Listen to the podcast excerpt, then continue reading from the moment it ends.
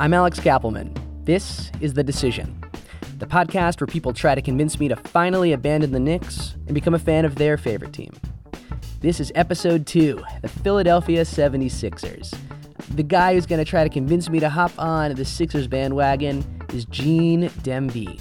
He's the lead blogger for NPR's Code Switch and the host of the Code Switch podcast, and he is just a ridiculously big uh, Sixers fan, and uh, sometimes we text about basketball. Uh, so it's it's fun to uh, to talk about it. Uh, so here we go. Let's jump in. Uh, Gene, thanks for thanks for joining me. Yeah, man. Thank you for having me. I'm glad we get to do this instead of like over text message. We can do this on tape.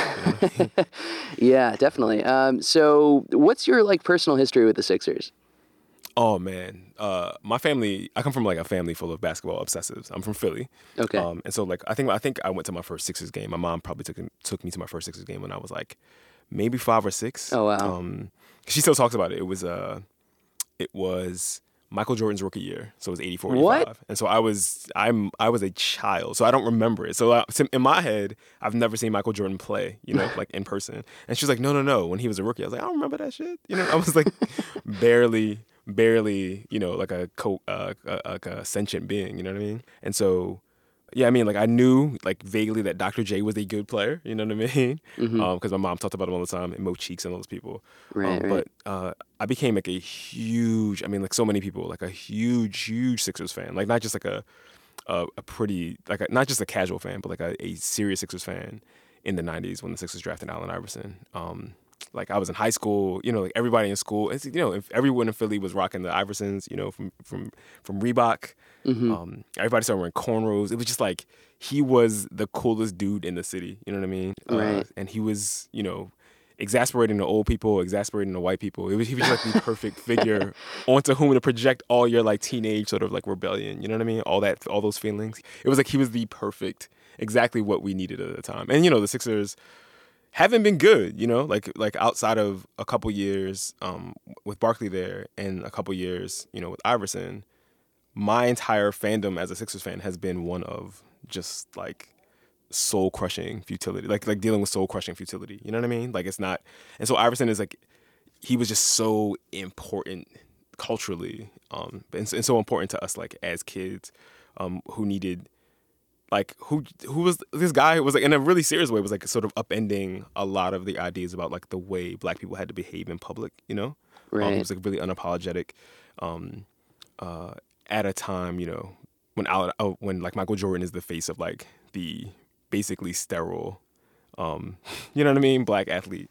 Here right. this dude who just like doesn't give a fuck. It was just yeah it was amazing. Right which the league tried to be like he was he was the reason why they instituted the dress code yeah yeah, that's right. He was the reason they instituted the dress code. In fact, on the cover, I think of one of the league's brochures, or like they airbrushed out his tattoos. It was, it was a lot. Like he, yeah, it was crazy. Like there's a story about how he was on the cover of some magazine, and like the league took all his tattoos off. It's wild. Wow, yeah, he was a problem. Did not know that. That's yeah, not surprising, but crazy still. Yeah, um, I know. I know. Huh, okay, so so the Allen Iverson happened, and then now we have well, we well, okay. Before we get to today and and the futility and uh, you know the process, um, the like, process. Let's you know you mentioned um, they have they have like a you know a pretty good legacy. They have a bunch of Hall of Famers that that played for them, like you know Barkley, Wilt mm-hmm. Chamberlain, Dr. Dre, obviously AI, which we talked yep. about. They won they won mm-hmm. a few championships, but like, you know, 3 in 70 something years. Yeah, 55, 67 and 83. So 83, yeah. So yeah, so I mean like but I, I don't know, I feel they feel to me like one of the like like a legacy sort of team, you know? Yeah, they're one of the old old old NBA teams. And so I, in in my head, you know, I always felt like we are in the conversation, like, you know, maybe like a half a rung below the Celtics and the Lakers. But then I actually look at the numbers and it's like, oh, we, yeah, it's not that storied legacy in terms of championships, but in terms of like actual, like, the, like we've had iconic players on the Sixers over the many, many years. Like, obviously, Wilt, like you said, Dr. J. So, um, it's, it's weird because, like, again, like, for the last 30 years, it's been a very fallow, you know, like, Sixers fandom has been really bad. I mean, a couple years ago they turned in a 10 and 70 10 and 72 season you know what i mean? Like right. and it's like they were so bad like in the recent past they've been so bad that it almost is like a philosophical exercise. Like how bad can a professional basketball team be um, and still be a professional basketball team. like there was a point when they were they were rolling out dudes who had no business on an NBA court. You know what I mean? Um, and he felt like it almost felt there was something immoral about that. You know, like both for the dudes who were playing, right? Because you were, I don't know, there felt something almost exploitative about it. You know what I mean? Like really, we know you're not here because we, we don't think you're gonna you should be on this team for any other reason than we can pay you the absolute least we, we you know because you have no basketball value right and so we're gonna you're here to I mean lose. I guess they're being Yeah. compensated for their labor but you know it was like a lot of these people had probably had real dreams of playing in the NBA and, then, Right. and then we just like the, the franchise was like dragging them along for a couple of years just because it was like you're cheap and you are functionally useless and that's what we need right now Right. when we're trying to get these draft picks you know I don't know what to make of that Yeah, well, it was part of the process, right? It was part of the process. Sam Hinkie's like, uh, well, I guess can you can you like what what was the process? Let's tell me about the process, Gene. You know, it's funny. He never actually apparently said the process. It got this. It was this thing that was like assigned to him. Uh, I think like he actually never called it the process, and Sixers fans started. That just became the shorthand for like this thing that the Sixers were doing, which is basically tearing apart everything, like tearing everything down to the to, to like the nuts and bolts. Right? They were like were like, well, the only way you can get good in the NBA is to either draft superstar talent or bring in superstar talent via free agency. And the Sixers were like, well, let's just draft some dudes. Like, let's go the cheap route. Well, like, like cheap monetarily, but not like it cost us our souls. But like, you know what I mean? As fans, Right. but like, um, for like several years, they were like an abysmal franchise, and on purpose, which is like, it goes against like all of the things you're taught as someone who cares about sports. Like, a team should not actively endeavor to be trash. Um, and the Sixers leaned all the way into that. And it, the thing that's crazy is like they were sort of vindicated, right? Because they ended up with this young core now that is really compelling, even though like they're all five years old and they haven't really played any NBA games. And then they all they know, all get like- injured every every year. Yeah, exactly. And they're all super injury prone. But there's a lot of like raw, like crazy raw material the Sixers have. It's kind of scary. All right. Well, okay. So, but but I mean, like you said, they were vindicated, but Hinkie was fired, and like you know, I, I bet if you asked a lot of person around the league, you know, people who follow the league, they'd be like, the Sixers are gonna suck. They uh, they already suck, and you know, like what's like because I because like another thing is like you know, I want to know what you know if I sit down and if I become a fan of this team, I want to sit down and like watch some games. Right, and like if I watch the games this year, like, am I just going to be like, "What is these guys are awful," or or is it like t- this year finally the year where they where they kind of take charge and you know live up to their potential? I mean, they will be fun to watch this year. I, this is my pitch to you. Okay, They me. will be fun to watch this year, if only because there are two and maybe three future NBA superstars on this roster right now. Joel Embiid is potentially a Karl-Anthony Towns level player. You know what I mean? Ben Simmons will go to a bunch of All Star games, and the Eastern Conference is trash. You know what I mean? like, um, they they could win 35 games this year, which would be amazing. They could win 35 games this year and flirt with the playoffs with a with, with essentially three really talented and really flawed but really talented rookies on their roster. I feel like you, like the Sixers are the kind of person that you meet, you know, um, you become you can become easily infatuated with, you know. Um, there's just but you get excited about because um, there's so much potential there, right? Like, and that's like, I kind of want to enjoy this moment as a Sixers fan. Like, right now, there's like this act. It feels like everything is possible. Like, I would not be surprised that by 2025, if by 2025, the Sixers have won a championship. Um, okay. with these three tent poles, right? These three these three pieces in Fultz, Simmons, and Embiid. And I say to you that this glory, this this glory, this potential glory is out there for you, Alex. You just have to claim it. Oh, that's a good pitch. That's a good pitch, Gene. Um, okay, so so that's basketball stuff. So Mm-hmm. like what like off the court stuff. Like is what what do I need to know? Like Yeah, just uh, one of the things that was really funny was like during the Iverson years, we had this frankly ridiculous mascot called Big uh, called Hip Hop. what? it was, yeah, it was a bunny in What? like the Black Sixers uniform. His name was Hip Hop. Uh, he wore sunglasses, uh, and I think I'm trying to remember if he had a either a backwards baseball cap or a do rag. I'm not sure. Um, that Uh, was a thing that pissed off a lot of fans in the area because they were like, Yeah, I was gonna know, say was, like, how do you feel about that? I mean, you know, one of the things about the Iverson, Iverson is su- was such a compelling figure for so many reasons, but like, I mean, we could have a whole conversation about like all the racial dynamics of his celebrity, um, and the way that was like sort of metabolized, um, both in Philly and like in the sports media more broadly. But yeah, it was like they were leaning into the Iverson thing, you know, and that's why they had this this this bunny rabbit with, you know what I mean, with like a big jersey on and like I think sneakers and, and a do rag, like and but it's like, ugh, yeah. I and I think now we have now we have Franklin, uh, who was like this, you know, anthropomorphic something or other. Uh, much more cuddly, much more fun. But the Sixers, I mean, so the Sixers up until Josh Harris and this ownership group bought them were owned by Comcast, which of course is like the worst corporation. in Right. Can I say that? I don't know. It's well, like, no, but they, it's- they're they're not the, they're not the worst corporation because Cablevision is the worst corporation, and they own the Knicks. they own your Knicks, right? Yeah. Exactly. Um, it's not. I, I don't think it's a coincidence. that, Like the worst, the companies that are considered like among the worst in the in the world are cable companies. But anyway, um, Okay. uh, you know, it's, hard to root for Comcast in any capacity, right? Um, um, so now they're in the hands of this billionaire who's a private equity guy, and there was a lot of stuff about when they were doing the process stuff, when they were just tearing the team apart.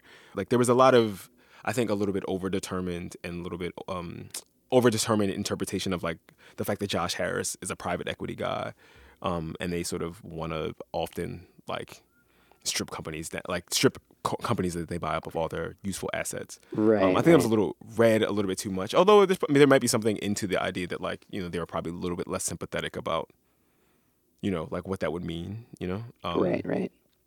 but I don't know. Like I, I've been trying to figure out like where these people stand on like the important issues of the day. Um, they haven't really said anything about you know the protests going on. Um, the players themselves haven't been that outspoken. Uh, I mean, Joel Embiid is th- probably one of the best NBA players when it comes to social media. He's hilarious. Um, he's Really? self-deprecating. Is he, do you have Oh, like a Joel good Embiid? example?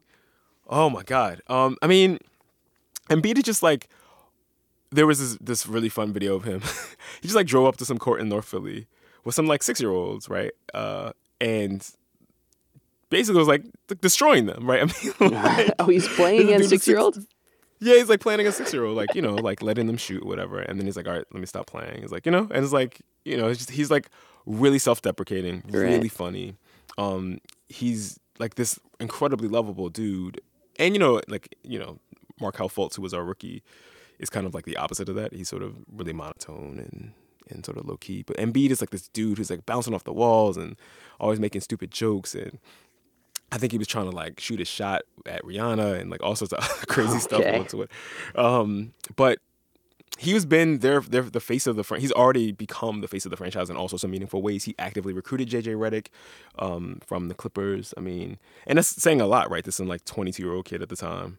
But you know, t- to be Like- fair, his pitch was, "We'll pay you twice as much as any other team to come over here." And, you know what I mean? yeah, I mean that's a that's a hell of a pitch, right? Um, He's, that's a hell of a pitch. yeah. Good Twenty three dollars for a year. I mean, yeah, I mean you can put up for a lot of with a lot of stuff for that. Okay, on that note, uh, let's take a quick break, uh, and then uh, Gene's going to make his final pitch. Howdy, this is Mark Bramhill calling from hot and humid Houston, Texas. The decision is brought to you by the Twitter feed of Alex Kappelman. If you want even more of Alex, you should give him a follow. It's also the best way to continue the conversation or make an argument for him to follow your favorite team or just to say hi. That's at Alex Kappelman. All right, now back to the show. Okay, so final pitch time. So here's here's here's where I'm at right now. I think you made a really compelling argument on the basketball court for these guys. Off the court stuff is really important to me. We, you know, AI, uh, AI, that legacy is there, but like, you know, it is a little bit of a black box, right? Like you said. So that's where I'm at. What's your What's your final pitch to me? I feel like, and I'm, I'm before the end of the season, you and I are going to go to a game. I don't know if we, if I'm going to take you to a Sixers game. We're Done. going to go to a Sixers game. They will be the most exciting 30 win team in the NBA, 30, 35 win team in the NBA. They will be uh, a mess this season. Uh, I'm sure there will be a bunch of stuff. I mean, you know, they essentially haven't played any NBA games, so as talented as they are, they still have to like learn how to play basketball. Um, that is an important part of. It's a very basketball. important part of being a good team. So I don't expect them to be world beaters out the gate, but I think we're going to see like a lot of flashes of like, oh wow. I mean, th- this these guys, in a lot of ways, like represent positionally like the way basketball is moving. You have Embiid, who's mm. this big five who can do a bunch of stuff. He's a shot blocker and he can shoot threes and um, he can move like oh, he can like switch on pick and rolls. You have Ben Simmons, who's humongous, he's like 6'10, 6'11, and they're basically going to run him at point guard, like run the team. He's like a fantastic, fantastic passer. Markelle Fultz can score from basically anywhere.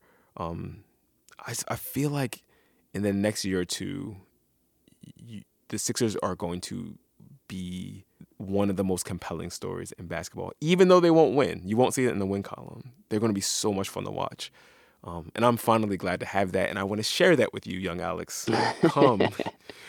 we will go to the Wells Fargo Center, or I'll come up to the Garden, or you can come down to DC and we can watch them play the Wizards. I mean, is this is whatever. this is this contingent on uh, my becoming a fan? No, no, no. I mean, this conversion, like I believe in like so, sowing this. I mean, planting the seeds. I will keep returning okay. to this card conversation if I have to, because whatever you do, I mean, I I'm confident that you will pick the Sixers, even though the politics stuff is sort of you know uh, opaque right now. Okay. I feel like there's probably not a team in the league that has that is more compel has like a more compelling future going forward for the next five to ten years, except for maybe like the Minnesota Timberwolves. Mm. Um, and you know, you ain't trying to travel to Minnesota to watch a game. You know what I mean? this is true. Gene, thank you for talking to me about this. I appreciate you, Alex, man. Let's do it again. And that's that. You can listen to Code Switch on your podcast app of choice, and you can find the Code Switch blog at npr.org. The decision is produced by me. Original music from Louis Stein, Alessio Romano, and my little brother, Scott Kappelman. I'll be releasing five new episodes of the show every weekday until Tuesday, October 17th, when I release the final episode with my decision. Until then, I'm at Alex Kappelman on Twitter.